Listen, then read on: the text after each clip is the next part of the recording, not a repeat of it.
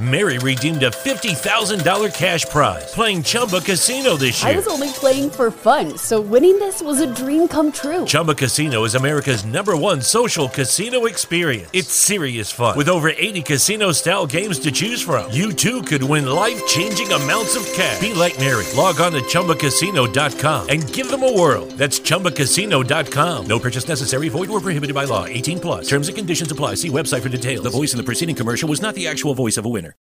Lucky Land Casino asking people what's the weirdest place you've gotten lucky? Lucky? In line at the deli, I guess? Aha, in my dentist's office.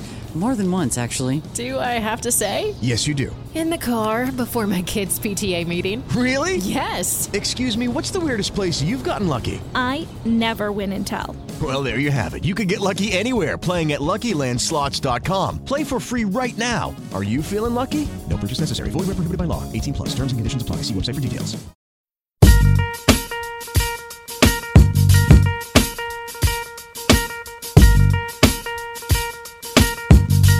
Hey everybody, this week is a really exciting episode as Apple released Apple Pay, among other things. Brian and Faisal together give an in depth analysis, break us down. I didn't actually participate in this episode, but we hear all about Brian's predictions, Faisal's predictions. Brian attended the event, so we get to hear all about his experience there as well as a little bit of background information on, on what happened previously, how Apple came to realize that they would even want to go into payments with iTunes and the aggregation of funds. Uh, really an interesting story there. And they both reveal some business opportunities and how companies are going to have to shift. Really interesting, interesting conversation. I thoroughly enjoyed it. Uh, leave any, sh- any comments or feedback you have, and uh, hope you enjoy.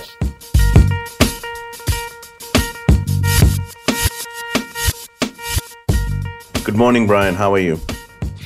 Good morning, Faisal. I am doing wonderfully. Well, How are you doing today? Doing good. The big news of the world this week Apple Pay. Wow, what a journey uh, for Apple. A journey for me also. I've um, I've been an observer of payments for 30 years and uh, observer of Apple and their patents for probably just as long. And uh, it's so phenomenal that uh, my love of Apple and technology and my love of payments finally kind of converged upon Apple in this uh, September 9th event. And um, I can't say it, there's been more of a busier time in my life. Um, the, the weeks um, running up to the event and the days after the event are becoming a bit of a blur. There have been countless people that have been contacting me. What do you think is going to happen? And uh, rather amazingly uh, notable individuals, if you if you would, uh, that uh, I've been privileged to have spent some time with, um, even before the event and and after the event, really getting into strategy conversations about what is going to change in the world. And there's a lot of confusion,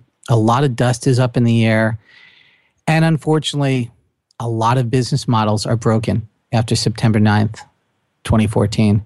And um, so basically, so, the so theme h- here. how about you start?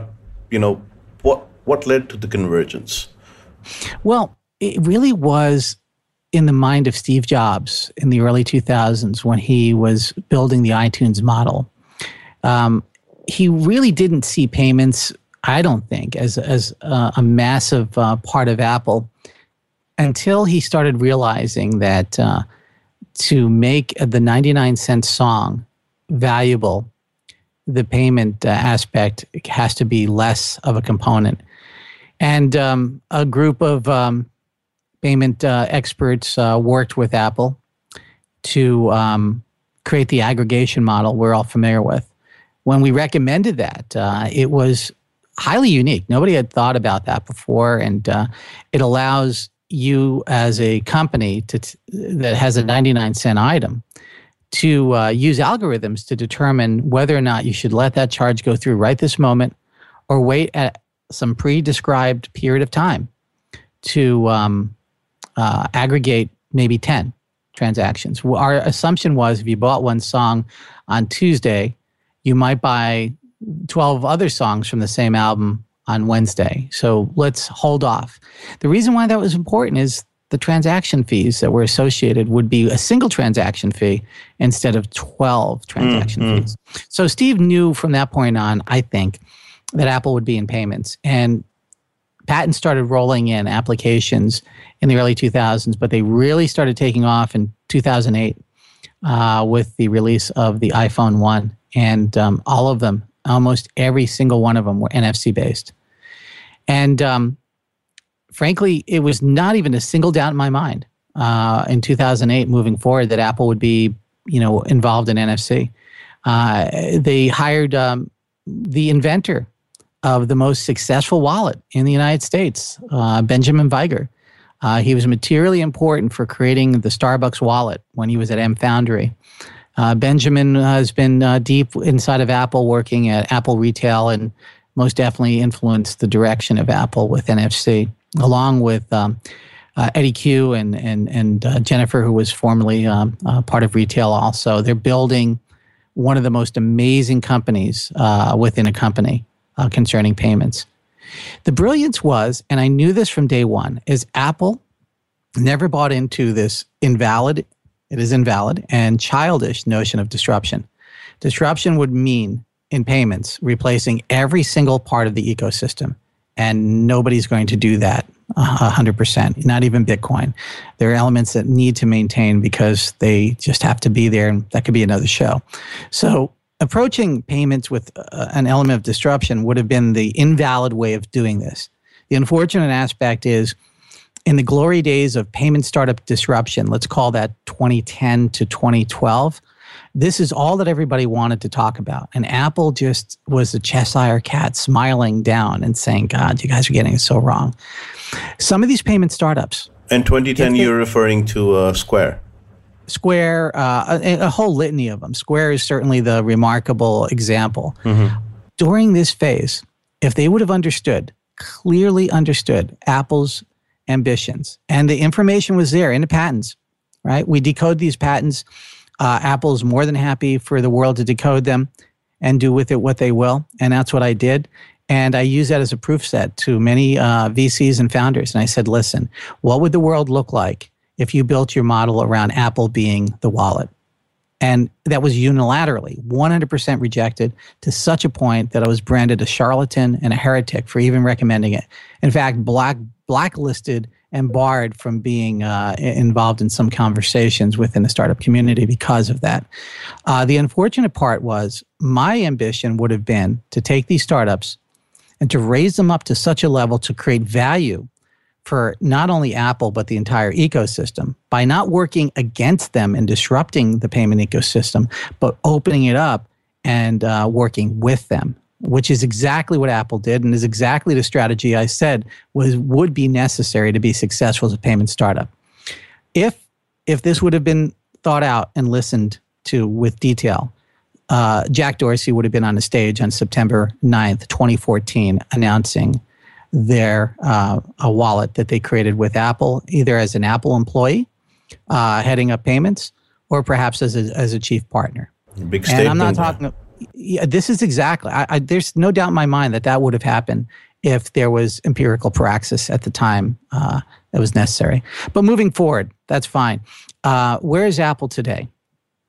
Because of the patents that they assembled, the very most important patent is Touch ID, and uh, and, uh, and the whole acquisition uh, that uh, that formed Touch ID.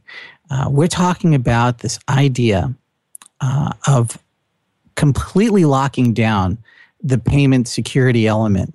Uh, we're talking about up until the point of Apple buying Touch ID. I, I, again, they had patents that they were using uh, biometrics, primarily fingerprints, as a way to secure devices. I said payments is going to be a narrative about real and implied, implicit security.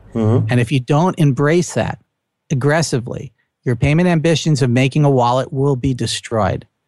And so Apple went about the business of buying AuthenTec, the most amazing set of patents, the most amazing set of individuals who have made Touch ID become a touch and not a swipe.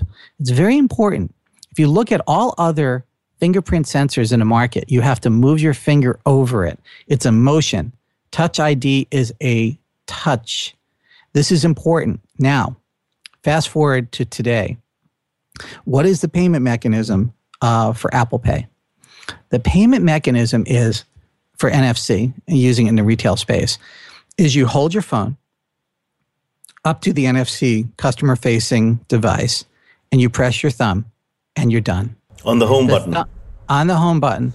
so you're, a so you're being verified, uh, you're being authenticated by the fingerprint? Better than any other system ever created in payments before. Here's why. We got your biometrics inside uh, the secured enclave.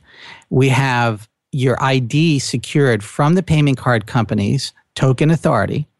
And the way this all works is there's something called a token authority. And I don't want to digress too deeply into it, but in another show, we really need to go into what this really means, uh, which has authenticated you as, a, as the individual and indirectly tied without giving up your biometrics, have tied inside the secured element and the secured enclave, which, by the way, may be exactly the same chip.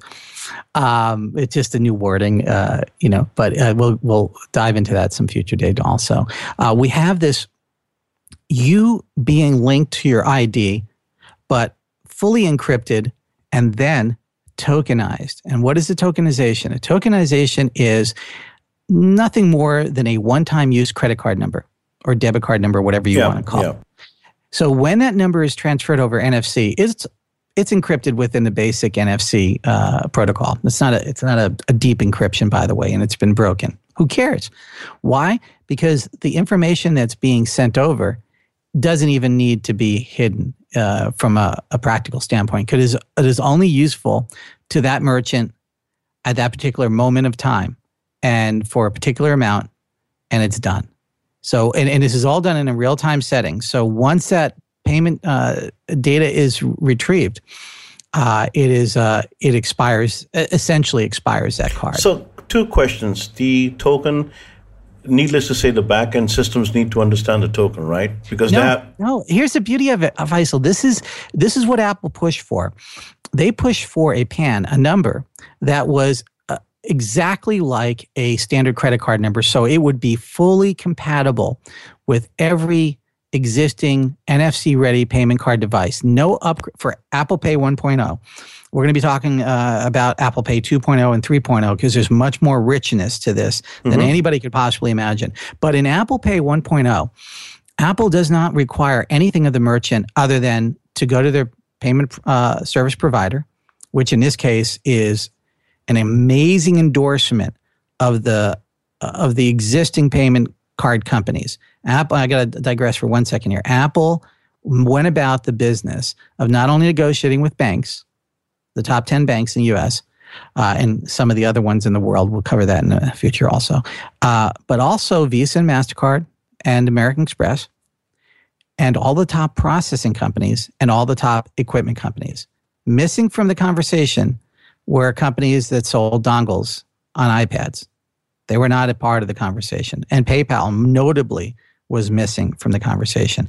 So Apple went to the existing players and said, listen, we want to make your existing infrastructure better. We're almost like a business consultant that came in and looked at the entire problem, just like Tim Cook said. And rather than having a hidden agenda of finding ways uh, to, uh, you know, push forward our uh, our agenda, our the agenda is going to align with you. We want to secure that card so much that you would be saving money from a lack of um, uh, illegal activity with these cards that you would want to pay us and you'd still be saving money. So the premise that Apple used, and they used a lot of charts and graphs to demonstrate this, that if X percent of cards were secured in this manner, the banks would save X billion of dollars in losses from stolen credit cards. Um, and we're only asking for a small percentage of the savings. So Apple did not ask for a payoff. They asked for a percentage of the savings. It is brilliant, absolutely brilliant. And even the most insightful domain expert in this industry has missed that. They just said, "Oh, Apple's getting a kickback for for doing this." No, it's not. It's not even that. It is much deeper. The premise that was uh, used, and this is probably the first time many people hear this, is that look at how many billions of dollars we're saving Um, that savings going to be there. Why not give us a reward for doing that? That's exactly the foundational premise. That's what turned all the major banks around because uh, initially they were sort of tacit to this. And that's why they created an entire new, this whole concept of card present, card not present will be an irrelevant designation. Uh, in the future, we're going to be talking about biometric uh, and location data present versus biometric and data location not present. You know, this this is going to be a big thing. Uh, biometrics are going to play an important part. Now, notice I'm using the word biometrics and not fingerprint because we moved to to uh, to Apple Watch. Apple Watch is using another form of biometrics. It's not a fingerprint. It is your unique fingerprint that comes from your body. And it, I, I, I can't go into really deep details about it, but certainly your heart rate and, uh, and uh, the immediate area of where you, that watch is being attached. Now, what does that watch represent as a payment system? Well, when the dust settles and we have 2020 hindsight for a few years ahead, we're going to look back and see the watch may, in fact, have been one of the big leading edges on why Apple Pay really took off. Because I've done empirical research for decades, and one of the things I've noticed just around uh, a few months after iPhone 1 is that people really did not want to put their phone in their pocket anymore. And um, uh, before we started the show, I was talking about some research I did to clear my head yesterday, which was a Saturday morning. I went to my local Target in suburban Southern California, not a particularly high income area, but not a poor area either.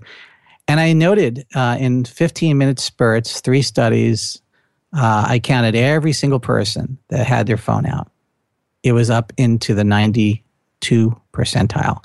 And uh, the only reason why a vast majority of those uh, ones that didn't have their phone out, um, you know, some I, I kind of iffy was counting it. A few women kind of put it in a different part of their chest cavity temporarily. Some were holding it in their mouth, and uh, sometimes they'd give it to the baby while they're holding it so that they can take out their purse so that they can pay. The reality is, and the brilliance of this, is this is a reinforcement of practical and pragmatic empirical research. What Apple did is they notated very early on that people have their phone out already and that it is a logical extension to just hold that phone to a device. The people that had these political uh, uh, proclamations about NFC, and I, I would urge, just so people can understand just how bad this was politically, do a search with the words NFC is dead and make a note of who said NFC was dead and most definitely says NFC solves no problem that the merchant or consumer has. Well, I think make the media said that a lot more than uh, the no, o- no, OEMs themselves. No, it wasn't OEMs. It was experts in payments. It was experts at startups. It was venture capitalists. Yeah, because they, people that should so, have known so, better. So they didn't see the lead companies adopting NFC, uh, and they, and they kept going. Well, see, Apple doesn't have it, so that means NFC is dead. Yeah. You know, Ford, yeah, yeah. Ford, didn't get it. They said, well, NFC is almost dead. When it's five when five came out and no NFC, they said, oh, 100 percent, it's gravestone, dead. gravestone you know? with flowers in front of it. It's all over. But you know, the thing was, there was that little stickly uh, thing called um, uh, patents. Why would a company as pervasive as Apple invest hundreds invest of millions of dollars in patents in on NFC patents that have NFC. What what is the problem here? I mean, I feel like this is ridiculousness. I don't know understand why people were in such a haze. And and uh, so anyway, you have the phone in your hand. I, I, and I and I knew this in almost uh, half a dozen so studies. how, how much before. time is it shaving off? Uh, a lot. All right. So in America, after October 15th, uh, 2015, you must have an EMV terminal or you will, as a merchant, start facing more and more significant cost barriers. So EMV, as you know in your part of the world, is a very complex group of actions. If you break it down like Deming used to do uh, in time and motion studies, you're, you're reaching for your wallet or your purse, you're taking out the card, you're uh, positioning it the right way. Let's not forget how important it is. It, watch it and study it. I've studied this now in Europe and, and other places that are EMV, uh, and they have PIN, which is another problem. We're not going to get PIN yet, but we will Uh, by 2017, EMV will require PIN in the United States, and that's a whole other problem. So you're in the line, you're positioning this card. You're maybe your eyesight isn't perfect, maybe you're distracted. You put it in first, it doesn't work. You put it in the other way, it does work. Upside down. There's a number of different ways you can insert that card by mistake, obviously. So let's just say you get it right the first time. You got to put it in. You have to wait for a feedback mechanism to tell you it's okay to remove that card. That in and of itself is adding seconds. So, a typical EMV transaction in the United States, which is going to be mandatory ultimately by law, uh, because of federal law will soon shift this, is going to add about 49 seconds on average to a transaction. Here comes Apple, just like a movie scene being invented with breaches at Target, breaches at Home Depot, people getting mad at, uh, at being monitored and, and things just not working. And with violins and ahs, somebody waves their arm with an Apple Watch, puts it back down, grabs a bag with the receipt, and leaves. It is going to be phenomenal. This is going to change the way people see payments because you're fuddling around with this old mechanism that served us well. And we were going to replace the mag strip with what? A system that's even slower and doesn't even encrypt the data. Most people don't recognize, even payment experts don't recognize. Yeah, EMV, EMV doesn't nothing. encrypt data. Yeah nothing to encrypt data, nothing for tokenization, nothing for one-time so, use. So you're shaving off the physical time for reading and uh, or, you know presenting the payment device and so and forth. Let me tell you but, how but, important but, it is for retail. Oh, okay, for no, retail it costs billions of dollars to slow down their lines but when quick, you add it up, aggregate. Quick question: Does it does it shave off any time on the actual authorization process? Yes. Yes, because basically the setup times for EMV, especially the more optimized EMV, uh, sorry, what am I, NFC, the setup times for NFC and the more optimized versions of this that Verifone's using.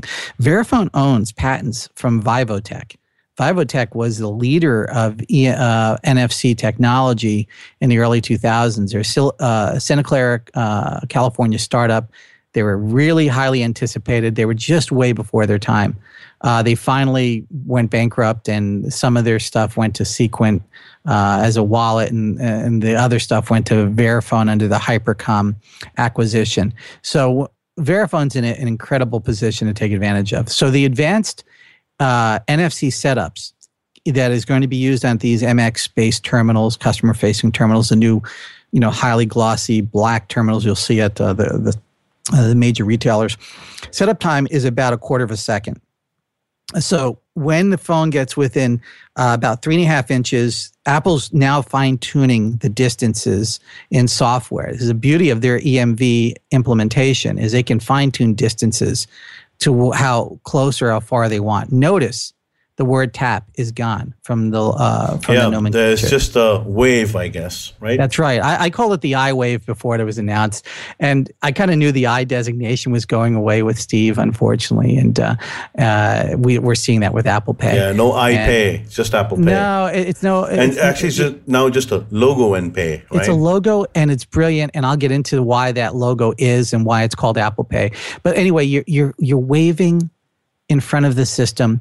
And when you see the commercials, I, I was privileged to see one of the very early commercials of, uh, of a busy mom uh, going through a checkout aisle and waving her watch, and in the meantime, sharing her heartbeat with um, her husband, and uh, uh and the husband sending a picture back of their kid on uh, on a swing or something. And this was heart melting. It was so brilliant and beautiful how the watch will integrate in your life without you taking anything out of your pocket. Now, remember, I already said that you have your phone in your hand. That's true. So there is some redundancy between this. But what I think is when we finally remember Apple Pay in a historical context, we're going to remember it as the thing that made the watch so magical to us. Um, I got to tell you, I don't wear a watch. I haven't worn a watch uh, for any other thing than a fashion statement when I needed to look fashionable mm. for almost a decade. Yep. Uh, I'm, I'm known for my bracelets, but uh, I'm probably going to wear a watch. And I, it, and, and but get this, I, I'm a sucker for um, for Kickstarter. I have a draw full of watches, the Martian watch, which is a well, they're a not watches watch. anymore, are they, Brian? They're they're multifunctional uh, displays now. You know, they, they provide more more information than just time. Faisal, think about this. Think about the fact that Apple thought enough to share your heartbeat with your significant other. I mean, it, it almost brings tears to your eyes because what you're basically doing is you're taking this foundational, fundamental thing about your body, and you're you're for a moment giving that person a, a snapshot. Uh, it, it is it is deep and it goes beyond Snapchat and uh, and selfies and and this whole paradigm. It's Apple brilliance, and I think it's a crowning achievement of Jony Ive and Tim Cook uh, in the post so Steve quick, Jobs era. Quick question that many people have been asking: Is the Apple Watch itself a payment device if you do not own an iPhone? This is a big question, and it's still being debated within Apple. Um, the problem is the setup of the secured element requires, under most circumstances, um, I believe the iPhone 6. Uh, because of the ARM chip, right? Well, yes, and I think there might be a a, a possibility for the fi- uh, 5S to be able to work a way to make watch become a payment system. But I, I you know, Apple changes their mind a lot the very last minute. Uh, this iPhone 6 was supposed to be uh, a completely different looking device up until about seven weeks before they froze the design, which was not that long ago. The problem was the Sapphire um, uh, crucibles were doing a great job. GT technology surpassed the production requirements. It was the machining uh, beyond the c- control of GT, uh, but private contractors in U.S. and in China machine these uh, uh, sapphire uh, edges the wrong way, and by the time it was fully understood, it did not meet Apple's specifications. So we won't see sapphire until seven, I think, uh, most definitely uh, on, on an iPhone. And it's coming. It, it's going to be hermetically sealed. Here's something I need to really make clear the iWatch has not a single port, it is an iPod that has no headphone port. Mm. I've been trying to tell the world that the end days for the 3.5 millimeter jack yep. is coming. The the Bluetooth. signaling Yes, it's Bluetooth. And Apple is really going to promote this. And it's part of the Beats acquisition. I've been trying to get some of these companies, like, for example, Square is going to come out with their obligatory NFC reader. It's going to require the 3.5 millimeter jack. By the time they get ramped up to production, they're going to have to eliminate that and make it a, a Bluetooth connected system. They are forever going to be chasing Apple and Apple's going to see them in the rear rearview mirror getting madder and madder because they can't catch up. Uh, if I were to create, this is, I'm going to give free advice, and this is worth, I think, billions of dollars. And I'm not being egotistical or arrogant. No, no. I think history will prove it. If you're going to make a iPhone or iOS device that's going to read a payment card, and you're still going to require a 3.5 millimeter jack, you are profoundly making a mistake. And I have a $10,000 bet that by 2017, if you have done this and you're not losing money, I'll pay $10,000 to a charity. 2017.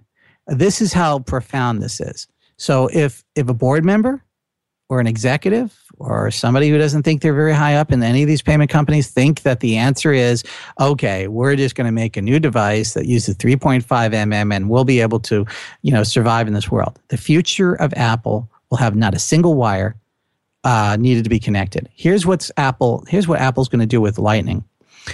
And I'm not saying this is in seven, by the way. In the future, Apple is going to so hermetically seal the iOS device that you're going to have the same type of uh, charging system, inductive, but you're also going to have a lightning cable that's going to be optical. You're going to see two uh, ports that look very much like what you see on the iWatch, Apple Watch. Sorry, it's still hard. Uh, on the back of the new iOS uh, iPhone, and it will magnetically connect to the phone and optically move data in and out of that phone faster than you could ever imagine. Uh, the, the speeds on the optical connection for Lightning um, is uh, it would take about, I think we figured out about 27 seconds to back up the entire phone. So this is the future, not just because I say so. It's because it's the future direction that the patents have been suggesting again. Hmm. Let's learn from the patents.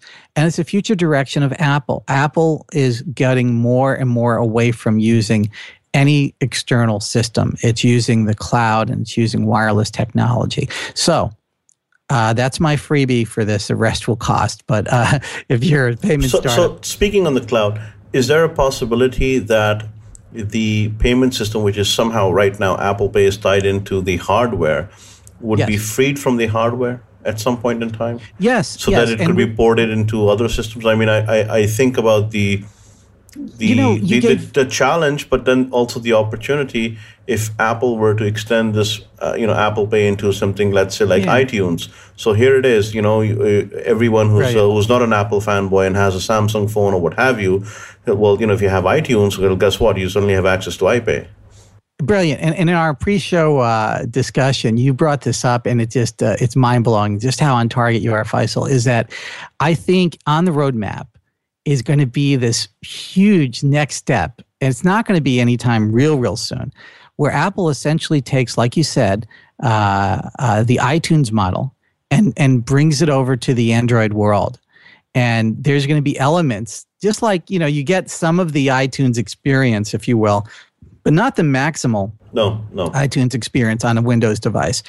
Apple's hidden agenda is to make the payment system so pervasive and to own elements of this new this is a new payment system extension. It's not card present. It's not card not present. It's not a card. It is this new paradigm and, and, and people are not getting it. And i, I want to discuss that. Remind me uh, as i go off the farm here. But your brilliance in the itunes model is the easiest way to conjecture how this would work. They're going to look at ways to say okay how can we make an app even uh, on an Android device become more of an Apple experience. This is going to be interesting. Well, well I, I, mean, I want to interject here because if they make yeah. a separate app, you know, uh, the others may shut them down. But you know, shutting iTunes down on the Android uh, or, or, the Google Play Store would be, you know, would be death for Android.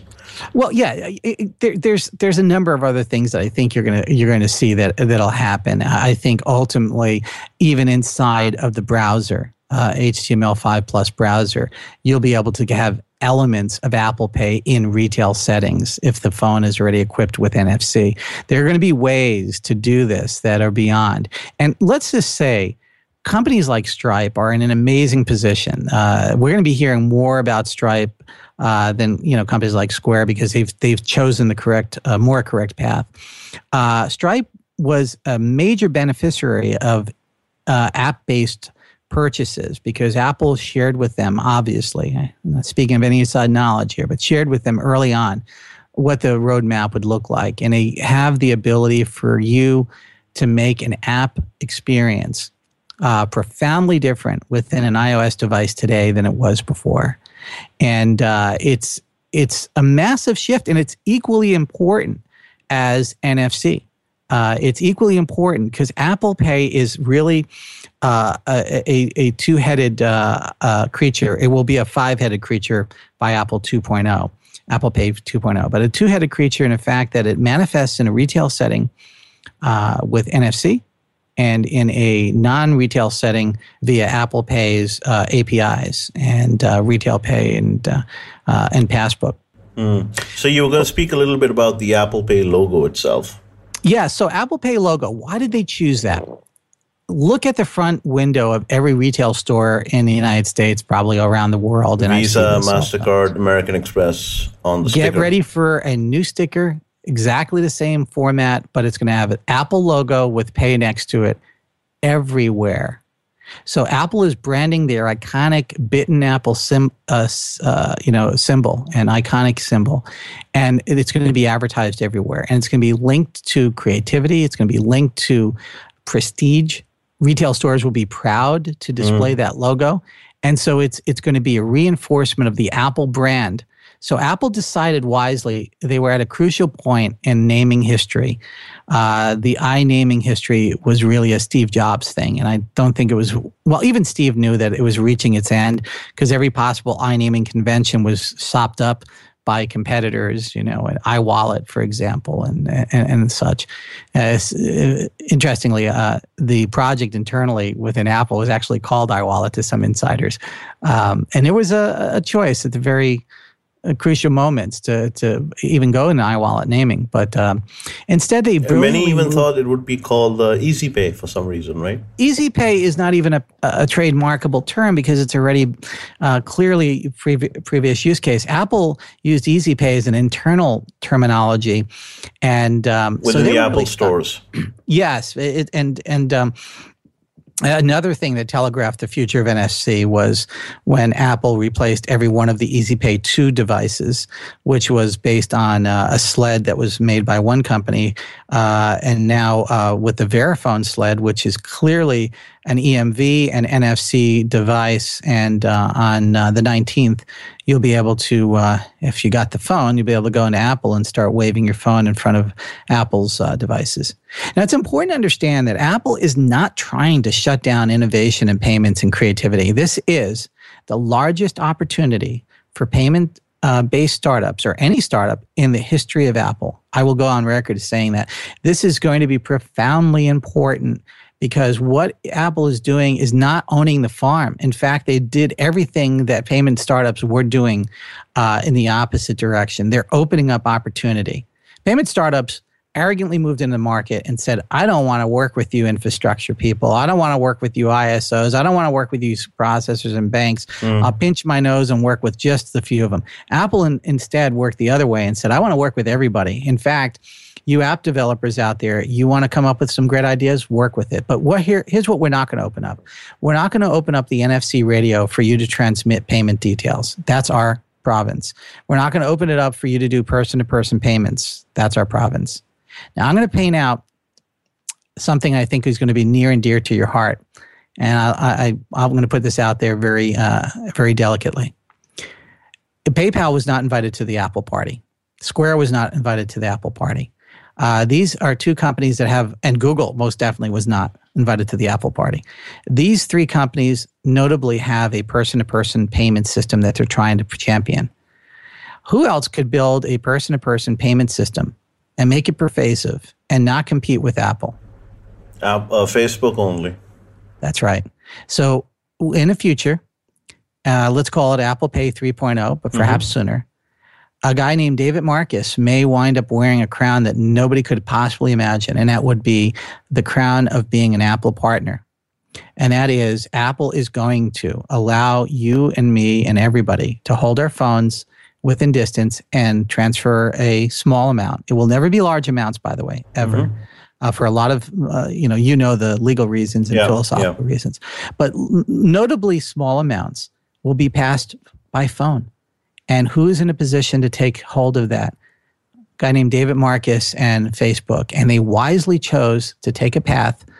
Uh, and I think when we finally look at what Apple Pay is going to be about and uh, you know person to person payments, and, and, as I've always said, the line's going to blur by the way, what person to person yeah, payments I mean, are. It's just going to be payments, right? Be it micro payments, be it a person one to many, yeah. many to one. But I don't know if you know that this week, of 13th of uh, September, uh, Amazon decided to give a 30 day notice that they are shutting down their P2P payments.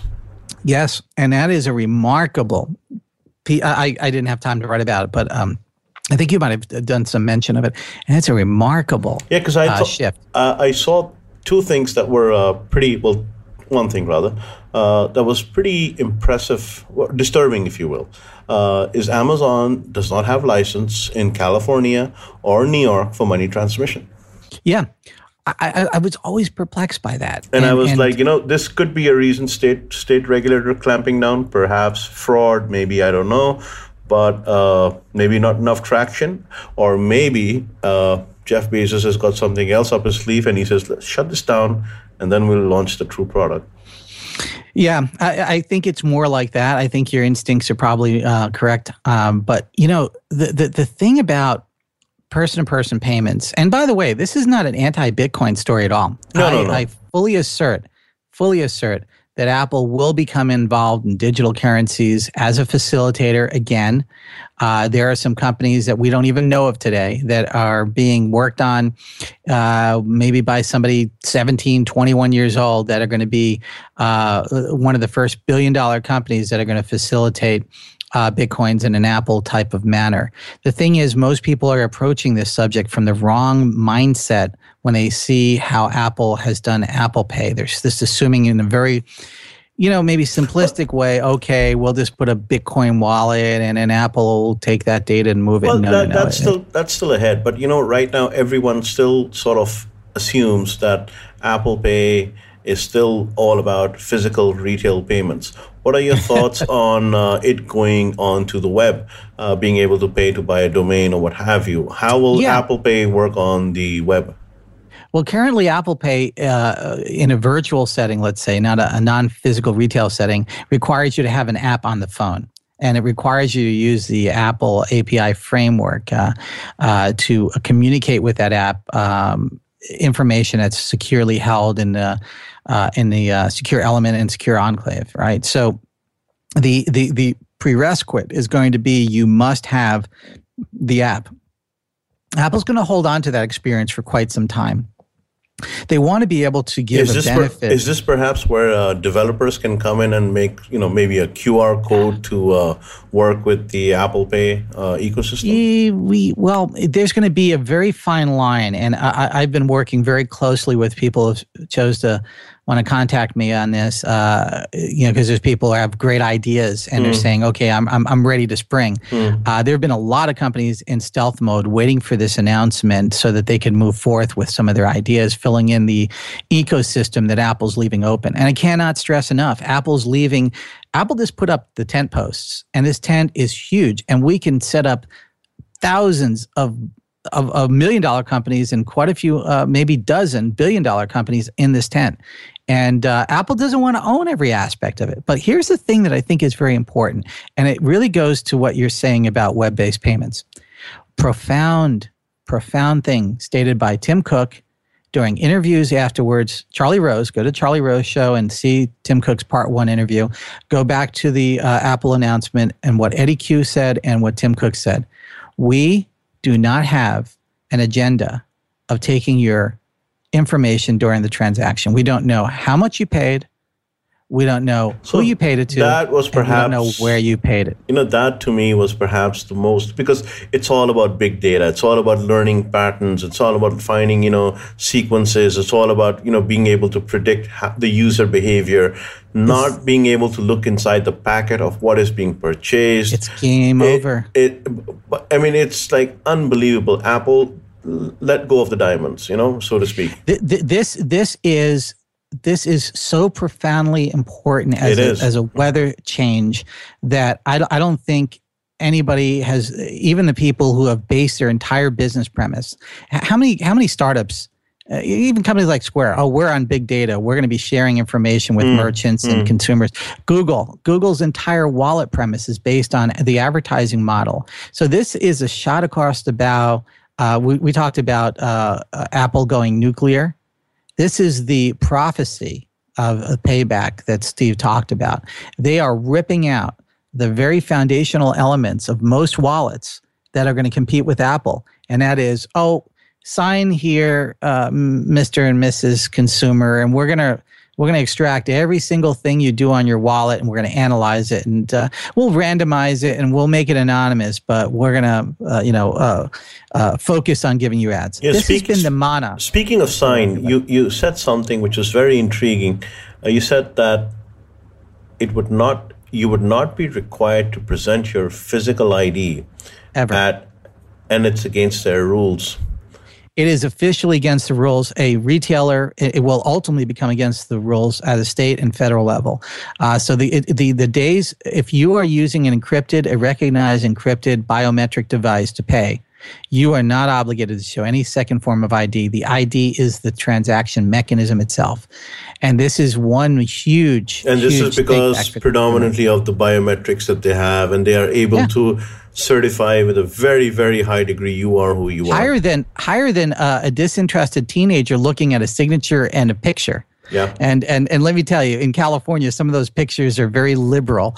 Uh, some women uh, hold on to their 18 year old picture when they're in their 40s, and they don't look the same. So it's really impossible to use this notion of you know, you look well. It's like the whole thing with let me have your picture on my iPad, and mm. when you hmm. come in and say your name, I'm going to verify that that's who you are. That's an invalid system. Uh, the next thing is your signature. How many people really are looking at your signature when they're comparing it to none, your driver's none, license? None. none. Especially with the electronic tablet. So the present the, the presentment of uh, an ID is is is like carrying an old eight track tape player, you know, to a to uh you know uh, to an MP3 party. party. Yeah, yeah. It's like, come on, guys. So so that that's also going to be a fashion statement and a statement of prestige to the elitists because remember apple's early adopters are and i'm not putting this down i'm one of them You're, we're all going to be one we we are somewhat elite in the sense that the early users of these systems are going to be the 1% of the 1%. They're going to go out and when they're going through the lines, they're going to be able to not have to say anything like what when a when a checkout person says, uh, "Ma'am, can I see your ID, sir? Mm. May I see it?"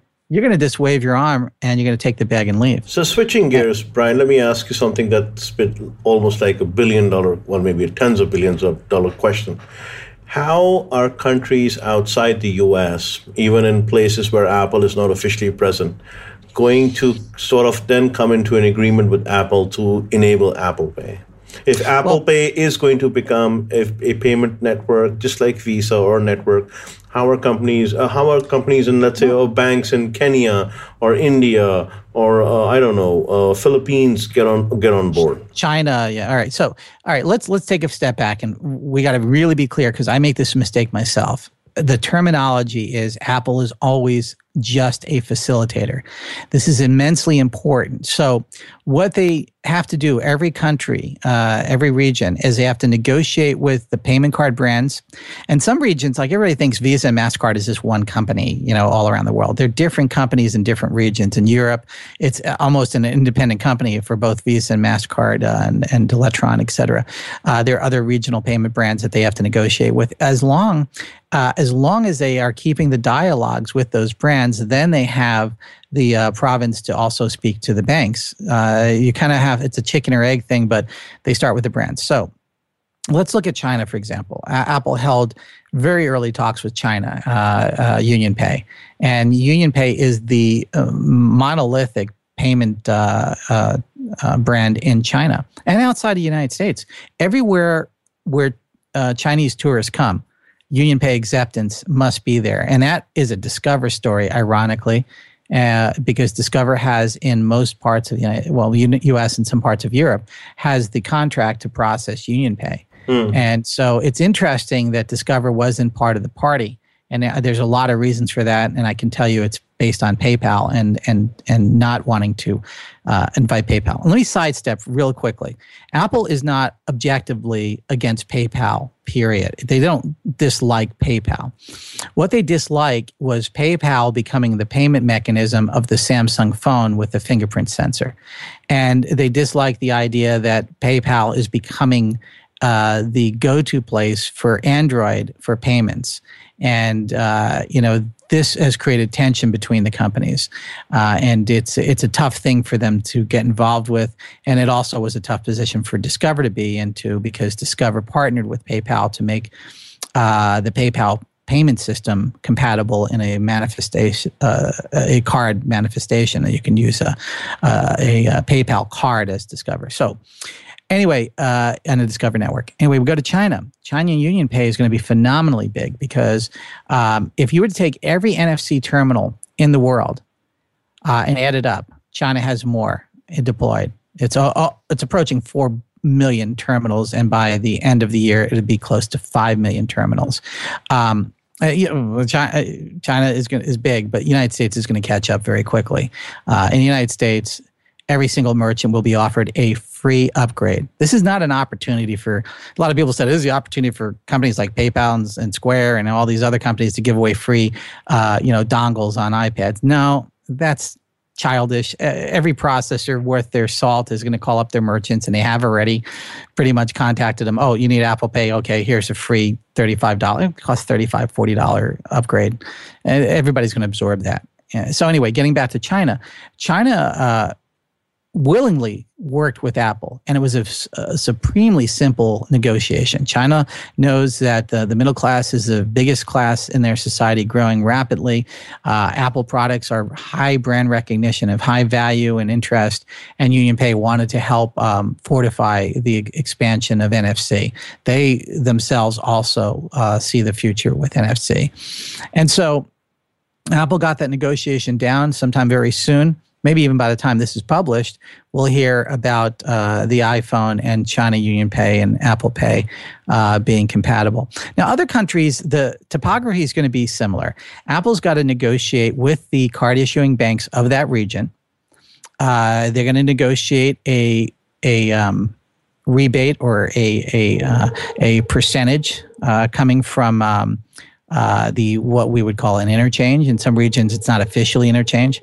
Sorry about my phone. It's one of those days today. No, no. Um, uh, yeah, it's starting. Um, so it's going to be one of those situations where uh, each region has to have that negotiation. It's going to take time. Um, and uh, let's just say, with the success of what took place in the US, that jump started every region. I don't know of a banking region around the world that is not already either in negotiations or begging to be in negotiations with Apple, including developing countries. Mm. Um, what Apple has done is they've legitimized a t- transport mechanism that was in disarray and did not have leadership.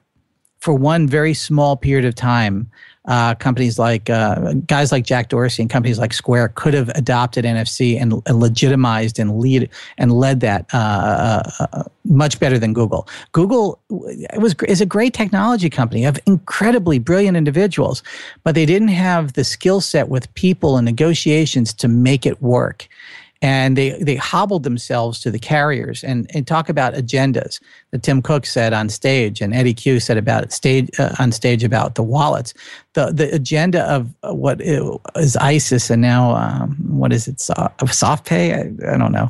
Um, the agenda was they just wanted to be the gatekeeper and not offer any value. They just said our value is we're the phone uh, service and we get to take a a bite out of the apple, so to speak, just because we are. Mm. Apple didn't approach it that way. Apple said, I'm not taking money from you, Mr. Merchant, so I don't need your merchant account. What what startup didn't want the merchant account? That's all they based it on. Oh, I'm going to make money by taking a piece of the merchant account. Apple didn't want anything from the consumer. What's what startup didn't want to be the wallet for that consumer, even though they didn't offer value? Apple said, "Listen, I'm going to offer a secure mechanism that just works, and I'm going to save you, Mr. Banker, a tremendous amount of money because there's going to be less fraud, and as this gets more adapted." it'll it'll uh, even have even less fraud. But let me give you one more thing that I think I'm I'm going to forget if I don't say it right now. Sure. In the future, in a very near future, these banks who have tied their future to the most amazing consumer product company in the world. Everybody said to me, why would Chase and Bank of America and, and all these companies tie their fate to the uh, to Apple? it's because they want to be part of this future. They know Apple is innovative and the brands just sitting next to each other. Look at all the ads. Uh, look at all the pictures of Apple Pay. Who's? Who's there? You're going to see primarily Chase, and Chase wants that association.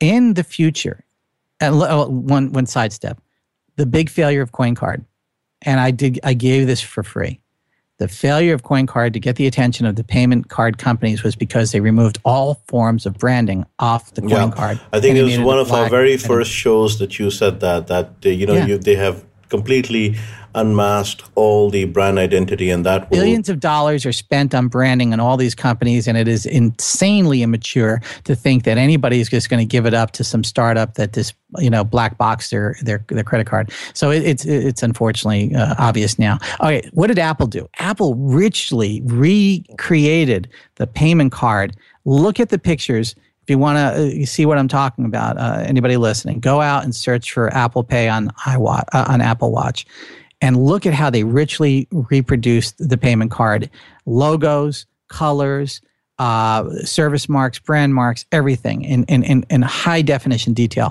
Mm. In the future, that's going to be an animation.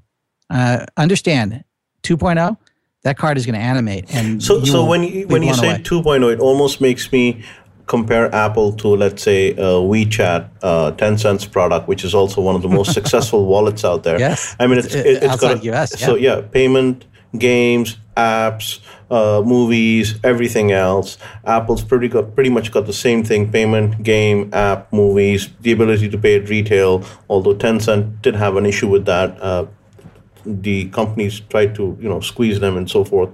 But nonetheless, so it, it's almost a in, in some ways the Chinese equivalent of Tencent and WeChat uh, being implemented today. How do you see it? How do you see the wallet getting better in, in version 2.0 and 3.0? Well, first off, uh, just to complete one thing uh, before I forget, is at some future date, mm-hmm. and it's not reasonably too far, we will we will have our we will have our payment card delivered to us virtually via Apple, and it will just appear in our wallet. Imagine the world where we get a relationship with a bank, and they'll say, "Do you would you like a card, sir?" Nah, I don't need one. They virtually send you a card through the Apple ecosystem, and it becomes a um, a uh, image that comes alive in mm. your hmm. wallet. Mm. There are going to be things that are going to take place inside the card itself in the animations to not only confirm certain things in the future, but to give you options. Okay, so what is 2.0 about? 2.0 about is about backend integration. Again, working with and not working against, not replacing POS systems, but working with existing POS systems to make them better. One of the reasons why Larry Ellison bought Oracle will become very apparent.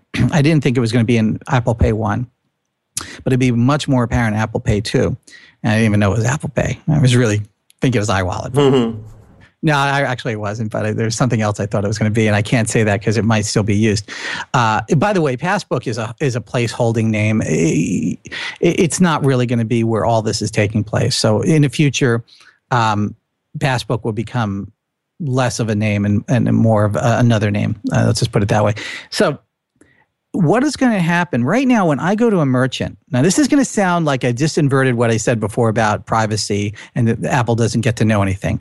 But you got to follow me very closely because it, it's hard for a lot of people to understand. I've explained this so many times in the last um, uh, five days here or, or so. Okay, so Apple 2.0 is about backend integration. When I go into an Apple Pay 1.0 NFC transaction today, I only get one thing as a receipt the fact that I am physically at this location and I paid somebody something. Mm-hmm. I don't know how much. That's my receipt that is not a feature or a uh, benefit or a downside of NFC. It's just a reality. That NFC transmission, Apple will ne- would have not even if they wanted to uh, take down the um, the wall and see what was going on. They couldn't have seen the money that was being transmitted because there's no feedback in NFC. There's no back coming at you from the device uh, in, in standard NFC protocols, it said, okay, you just paid me $20.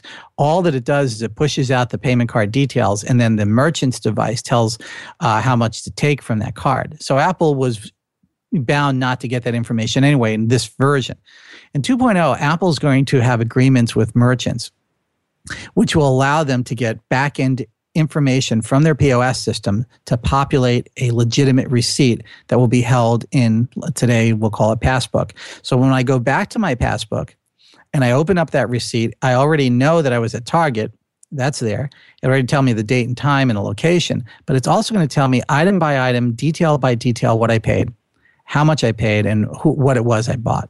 Now Apple is not taking that information. All they're doing is piping it back down into your wallet with your permission, by the way. You don't have to opt into this, nor does the merchant. Everything else will just work. But if you want the rich details, it comes back down. But Apple is not talking about this today for good reason, because that sounds contradictory to we don't know and we don't see. The thing is, they won't know and they won't see because this information will be encrypted in a pipeline that's piped right into the secured enclave, and Apple is just merely populating that receipt and it's held securely in your device and not in the cloud. This is a very, very important element. Mm. That data, transaction data, and, and Apple's going to have a, a, challenge to explain this. Here, I tried to explain it very simply, and it sounds complex, but they're going to have a challenge explaining it. But when they finally get it in a mindset of people, I think most people are going to opt in and say, Yeah, I'd like to have that information. But here's where it gets better, Faisal. Recommendations. The merchant will be able to pipe along with that receipt a live recommendation system. So you'll now in, in 2.0, very likely, maybe 3.0, because again, nobody can predict exact. Uh, when you open up that, when you do that transaction and you lift your finger off the touch ID and it's complete, mm-hmm. instantaneously you'll have this dynamic receipt in your window of your phone and you'll see everything you bought along with a couple of recommendations and also of course the points that you just made from the transaction the loyalty and uh, you know your free gift that you're going to get and you can press on that live receipt and push something back to the merchant and say yes i'd like that accessory and perhaps even before you leave the store, it would be given to you and already charged to your existing Sounds transaction. something like uh, what an iBeacon would do, you know, recommend something this out is, to you. Now, here was where we come into iBeacons. Everybody was viciously angry that was buying into this idea. Remember, we had this debate uh, probably dozens of times. Uh, not debates because you guys all kind of knew this, but the debate with the imaginary person that said iBeacons is the direction Apple's going in with payments and NFC's dead and why would they have two radios? And what did I say? I said this was about uh, about the gap of air distance between your phone and your your uh, your um, payment terminal, and that you could not use rationally uh, iBeacons or uh, BLE more specifically as a way to triangulate exactness of where somebody is. The reason why we're waving in front of a device is because we can have reasonable surety that this is the intention of the individual. I got got to tell you, uh, and a lot of people aren't understanding this. There is motion detection that's taking place during this wave. And you're not going to hear this anywhere else. Uh, this is a reality. So it's not just a fact that you intend to pay it's the intent that you've positioned the watch in a in a sort of wave setting. Not so much the iPhone. It's the the, the uh, setting is more press the Touch ID, but it's also reading the uh, motion that you are making an intention to move your hand towards that terminal and and uh, in and that motion is combined with uh, a trigger that will uh, bring up uh, the um, NFC radio, it will activate it. NFC is not on all the time. Yeah, it's a, a close close proximity. Yeah. Yeah, well, they they actually turn off the power to NFC until a certain sort of motion is presented, and it just and it will come on certainly a, a lot of different times throughout the day by not by accident, just by potential of misreads. But it doesn't mean anything to your battery life. But when you do intend and you raise it up and you put your fingerprint on the same time, the the motion and the fingerprint will activate the radio and turn it on. And uh, of course, the same thing with the, the wave. So BLE and iBeacons are amazingly integrated into future versions of Apple Pay. Let's call it 2.0, 3.0, and on. And this is going to be hyper localization by the acquisition of um, a company called Passif, who invented a Nikola Tesla type of uh, energy harvesting system where they would uh, literally take the energy of the radio waves that surround all of us, harvest it inside of what essentially are capacitors, but really more batteries. Uh, and they store that energy and they, they will power these iBeacon devices.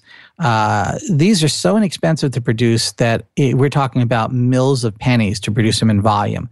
Uh, I am going to assert that at some future date, they will replace the UPC code on boxes. Wow. And we'll we'll be they're going to be so inexpensive that the ink will cost more than in, embedding the iBeacon.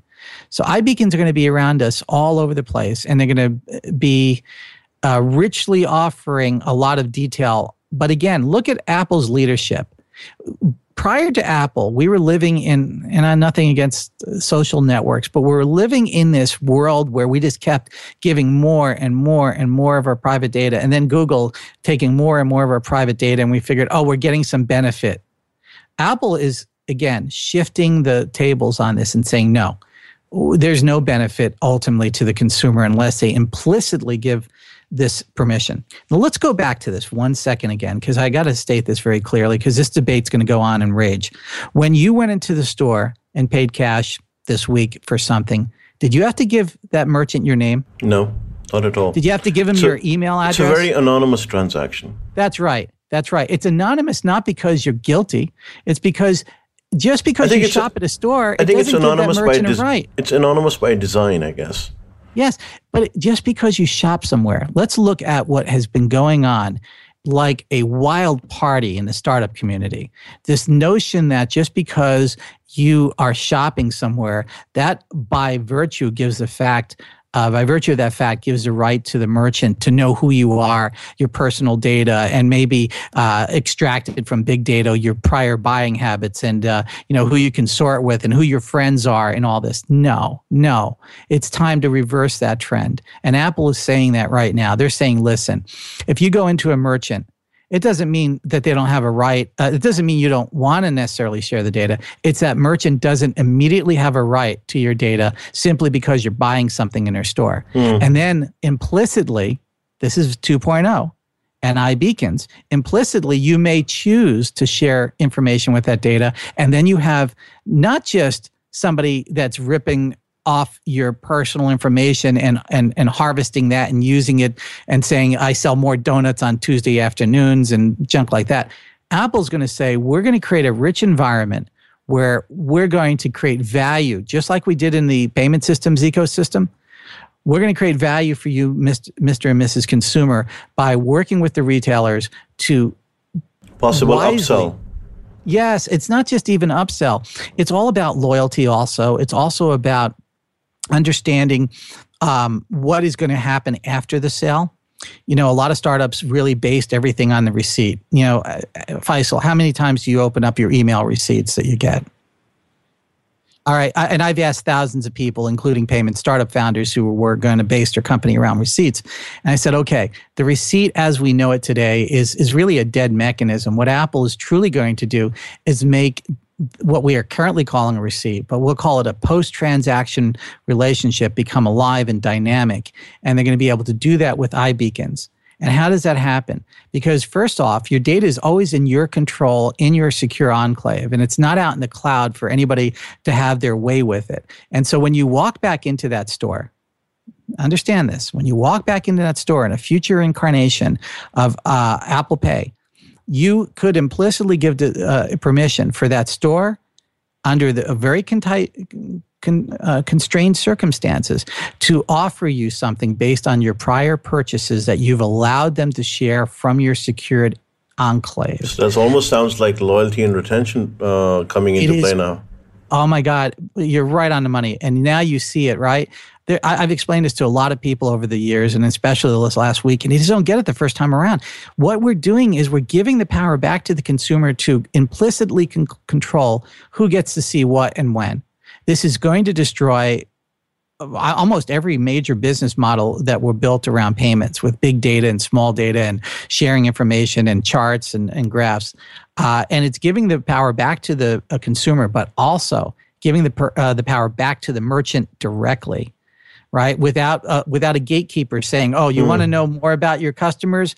Oh, pay me thousands of dollars, and I'll tell you how you can do that because I have to monetize my my uh, eight billion dollar valuation." You know, it's it's not that way, and and it's not like Apple is in, specifically targeting startups. They're really more going after Google, and and, and in some ways uh, PayPal and that, that whole model because it's all built on. I feel stealing your personal information, uh, and I mean stealing it in a sense that if people really understood how people are having their way with it, it, it, it is frightening. Uh, if they're frightened about being spied on uh, by governments, this should be more frightening. Uh, So you know, so we we've crossed our hour mark, and uh, so two things I want to ask you in closing.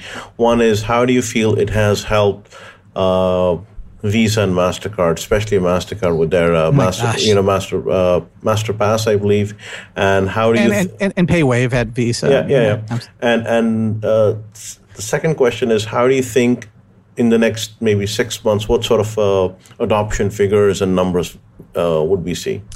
Wow. All right. Uh, unpacking that. Um, this is an endorsement of what I call the practical and pragmatic realities of the world.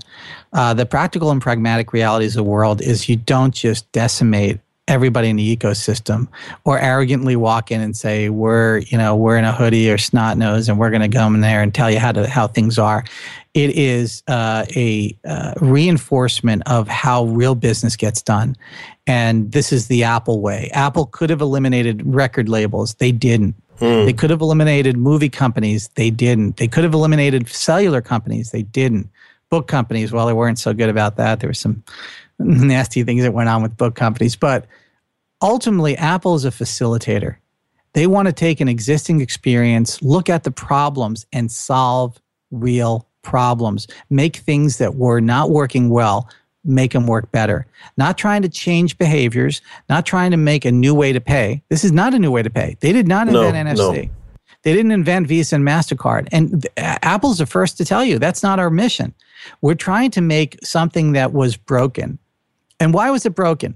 It wasn't the payment card itself, it worked fast. It was the security the security was broken and everybody missed that. It was the it was the big multi-ton elephant sitting in the room that everybody missed. And I'm, i kept pointing to i go security is the problem. And that's why when i said tokenization is the largest i was back when uh, January, when tokenization was being uh, uh, presented as a um, as a method, I said it's the largest startup opportunity and technology company opportunity that will ever take place. And well, it is. Well, tokenization has absolutely changed the way uh, payment facilitators are working. Now you look at Stripe, yeah. Balanced, WePay, you name yes. it. It's all about tokenization.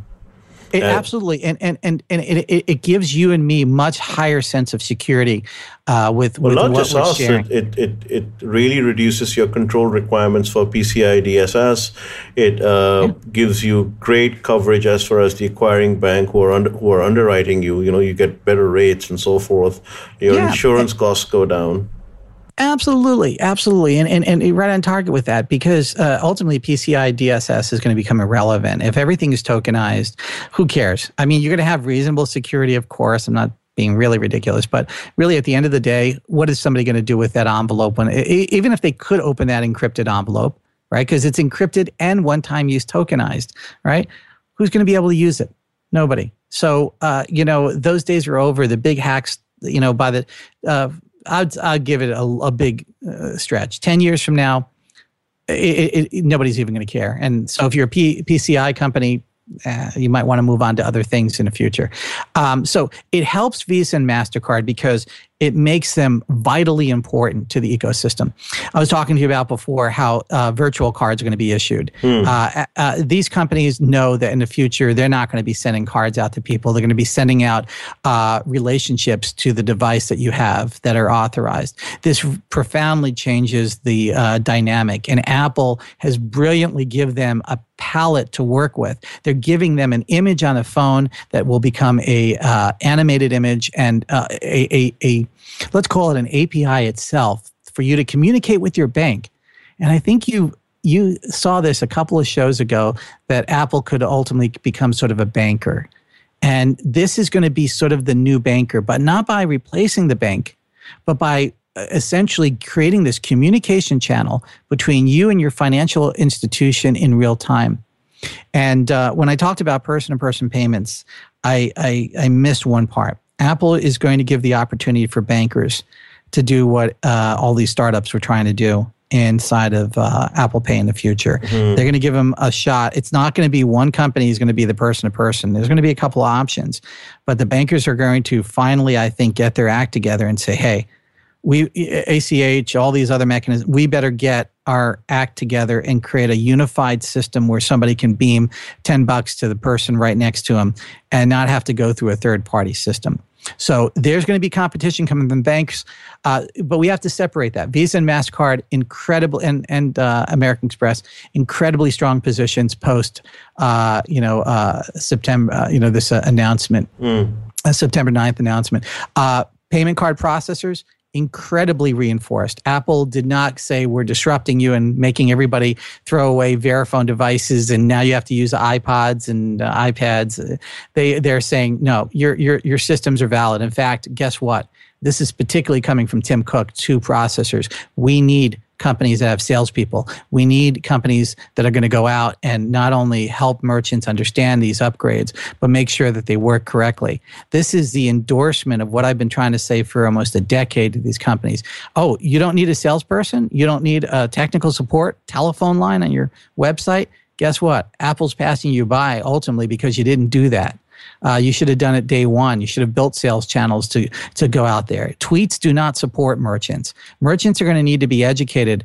And right now, the entire payments industry has marshaled up and they're calling merchants and they're sitting down with them and saying, yes, you can have Apple Pay acceptance. So if your business plan is, I'm going to disrupt uh, the ecosystem by coming out with a cheap, uh, uh, you know, NFC device do something else. Please don't waste more billions of dollars of investor money.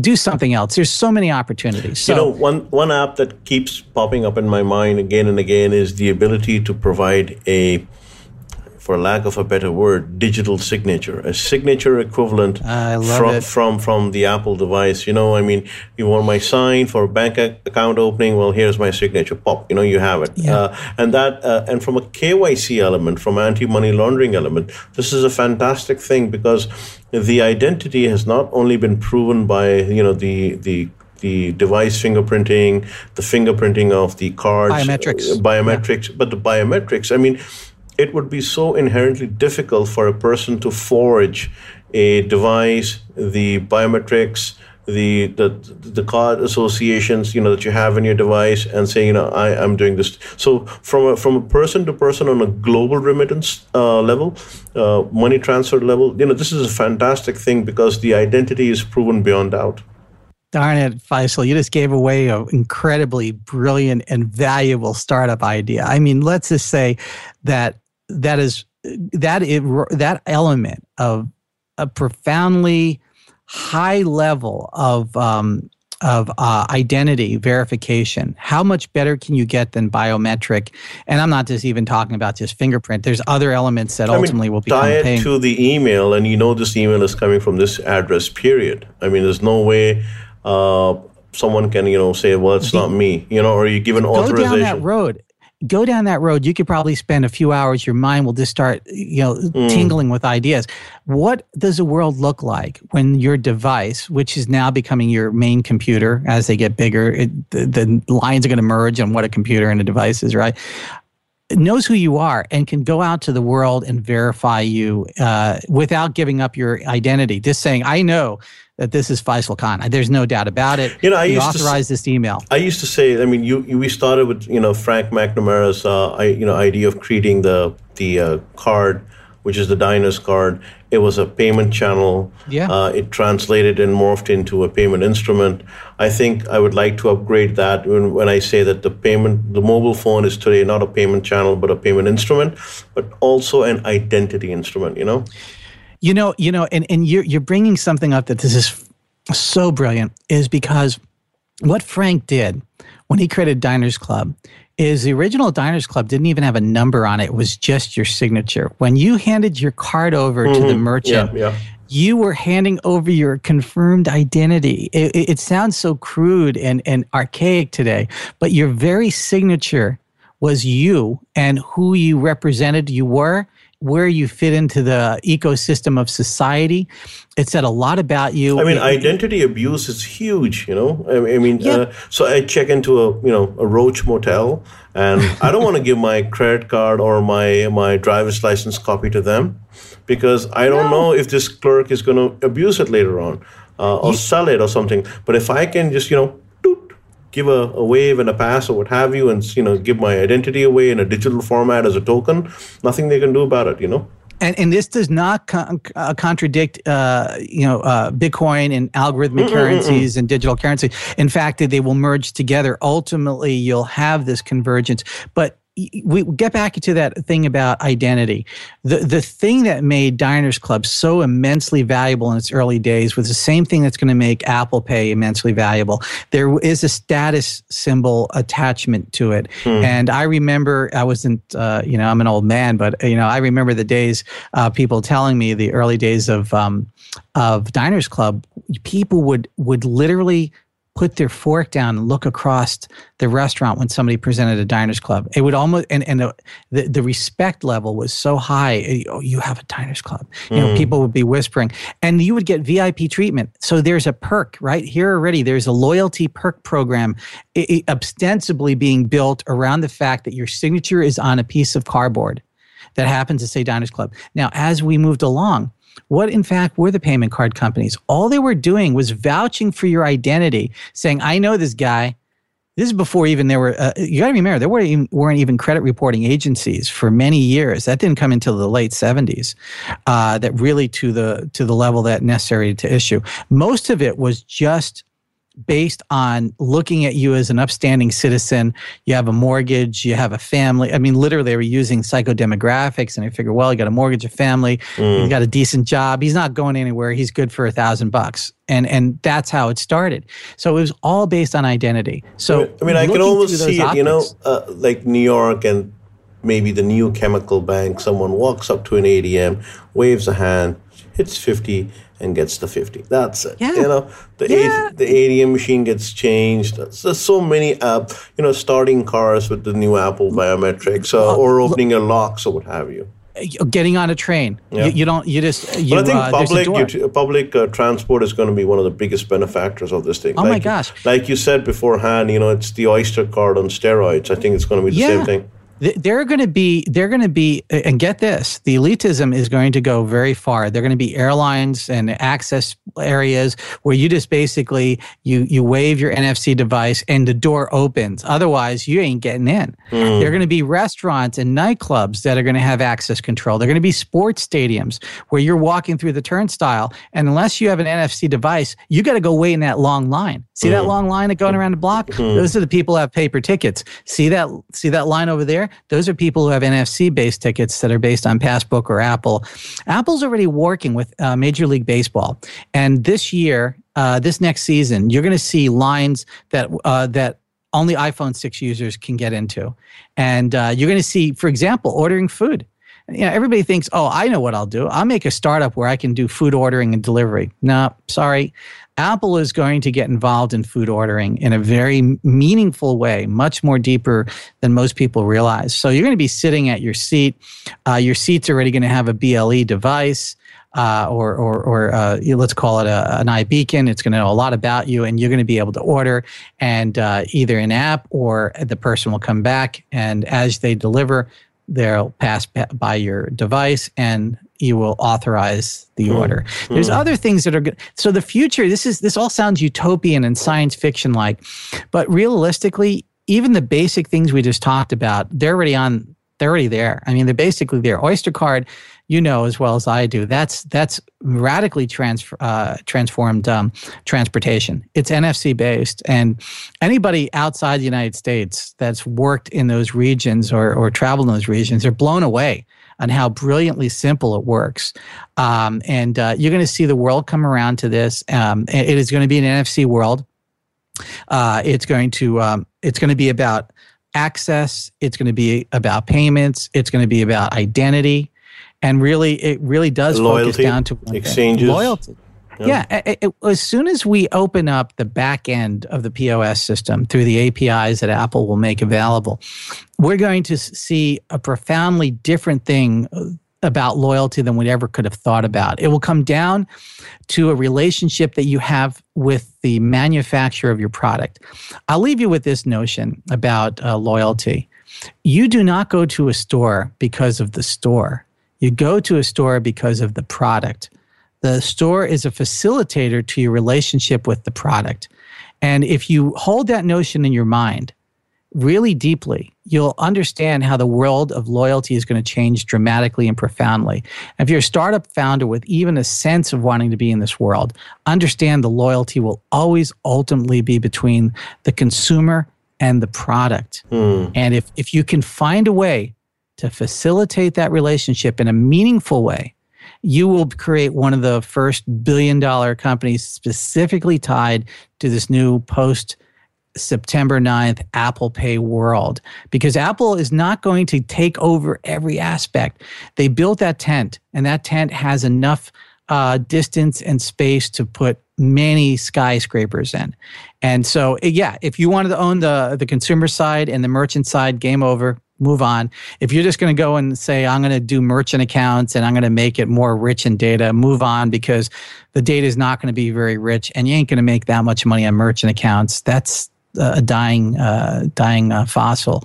Uh, where the real opportunity lies is to take you know the the the uh, Newton and Einstein thought experiment. Sit back under an apple tree, literally, yeah. and look at the world and say, okay, Apple, stop complaining, stop belly aching that disruption is over.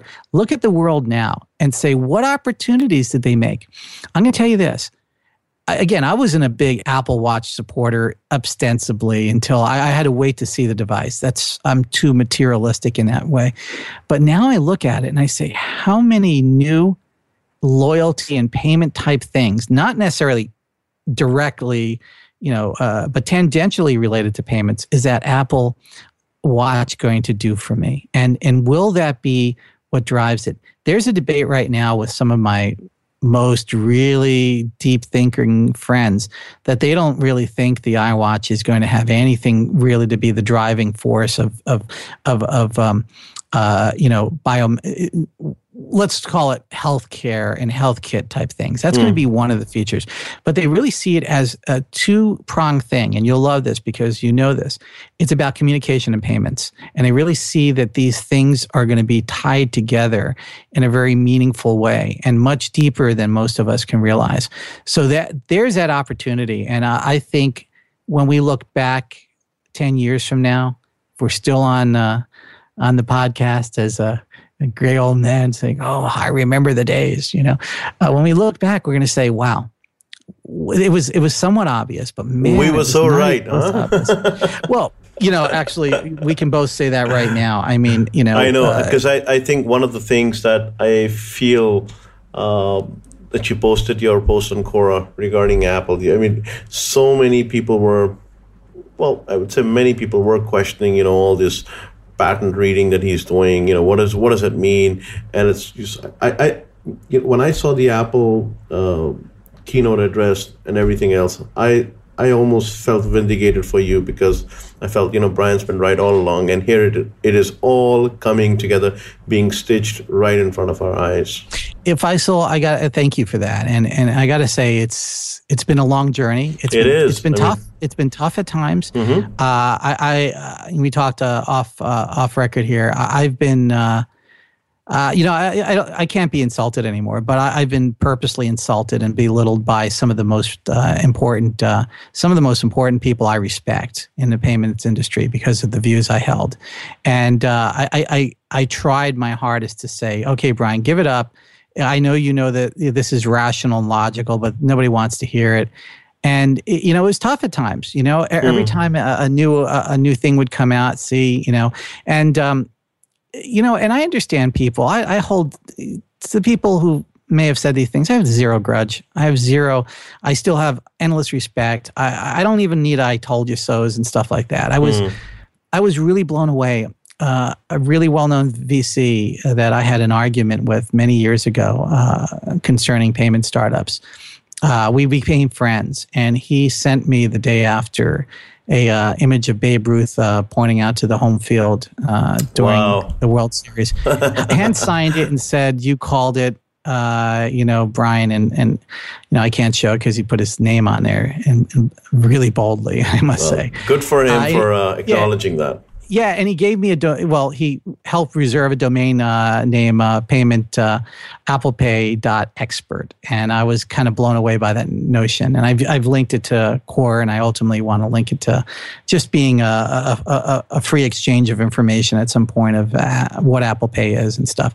Anyway, what he said was, you know, I'm going to go out and kick uh, kick butt and take names for you because I've heard a lot of people debate your positions and uh, you know they really need to come back around. Like i don't need them to come back around. I thank you for the gesture but you know he actually called me up. The, the call was very early in the morning the day after and he uh, mumbled voice i'm eating my hat brian you know and i'm like oh man this is so funny. Uh, but you know the thing about it is it's not about me at all. It's about let's get about the business of trusting history. Let's get about the business of trusting people with experience. Let's get away from this notion that all you need to do in this world today to be of value is disrupt things. Mm. I believe in disruption 100%, but we'll only see one or two of those in our lifetime. That's true disruption. And Google Maps may have been one of them right? Uh, that was a disruption. That disrupted paper maps to some degree. Uh, but there is not really that much more. So let's stop chasing that ghost and let's get about the business of making things work better. Let's get about the business of making life better. And we will not only create more value in this world, we'll actually have some of these venture capitalists get their payouts because the narrative that was used from the, you know, the payment disruption days of 2010 to 2012 gone. The new narrative uh, post Apple Pay is let's make things work better. And there are brilliant minds at these companies. Mm. The go- companies that are bummed out right now, let me tell you, uh, I don't think there's a payment company that isn't bummed out. And they shouldn't be. They should have known this. It was there. They didn't have to read me. That just read patents, look at the world, trust history. You can change the world still. You still have the ability to change this world. You can still make amazing things. It won't look the same but stop getting get over yourself with the insular attitude get over the st- yourself with you know we know better and you know, you might even do better as a company to go to the world and say, you know, we got it wrong. We got it all wrong. Our wallet, our ideas, some of them were really wrong. It's and, and stop trying to hide it that, you know, good startups make mistakes. Get out there and say it. I made huge mistakes. But here's what we're going to do and here's how we fit into the ecosystem. I think you have more respect from the universe that way than if you try to candy coat it with one, you know, one word responses about what you're doing or we're going to be compatible. Just go out there and say, called it the wrong way. Here's what we're going to do. And, and, and so that's the future, I think. And, and this is, uh, let's look at this show as part one because we miss Mike. Uh, Mike is somewhere in, in the, the in the air traveling. Yeah, and and uh, and uh, on a safe journey. And, and I uh, think we Mike, this talk- is what this is what happens when you travel. So the podcast goes for ninety minutes. yeah, you, you get me blabbing at the mouth. But no, no, but this is uh, an important thing. It's a it's a historic event. You yeah, and I see, think the uh, next podcast we need to be more about the, the uh, insights of all of us and and let's look at because this really needs to have deeper study uh, some of the tangential things that this is going to uh, be and you really richly br- uh, brought that up with identity and i think we could go into a, a whole uh, uh, segment just talking about how identity yeah and so as always if anyone has any questions for the next podcast we'd love to hear them I'd be honored because I think this generates more questions than I think um, even I think of. And, and uh, uh, we will be breaking this podcast down to individual sections. So if you want to listen about identity, or for example, how MasterPass is going to work, or what is the biometrics, you will be able to do so. I love it. I love it. Well, Faisal, I, I on that note, sir, honored. Thank honored you very much. conversation. Take care. We miss you, Mike. Yep. you take care. Take care. Bye yeah. now. Bye bye.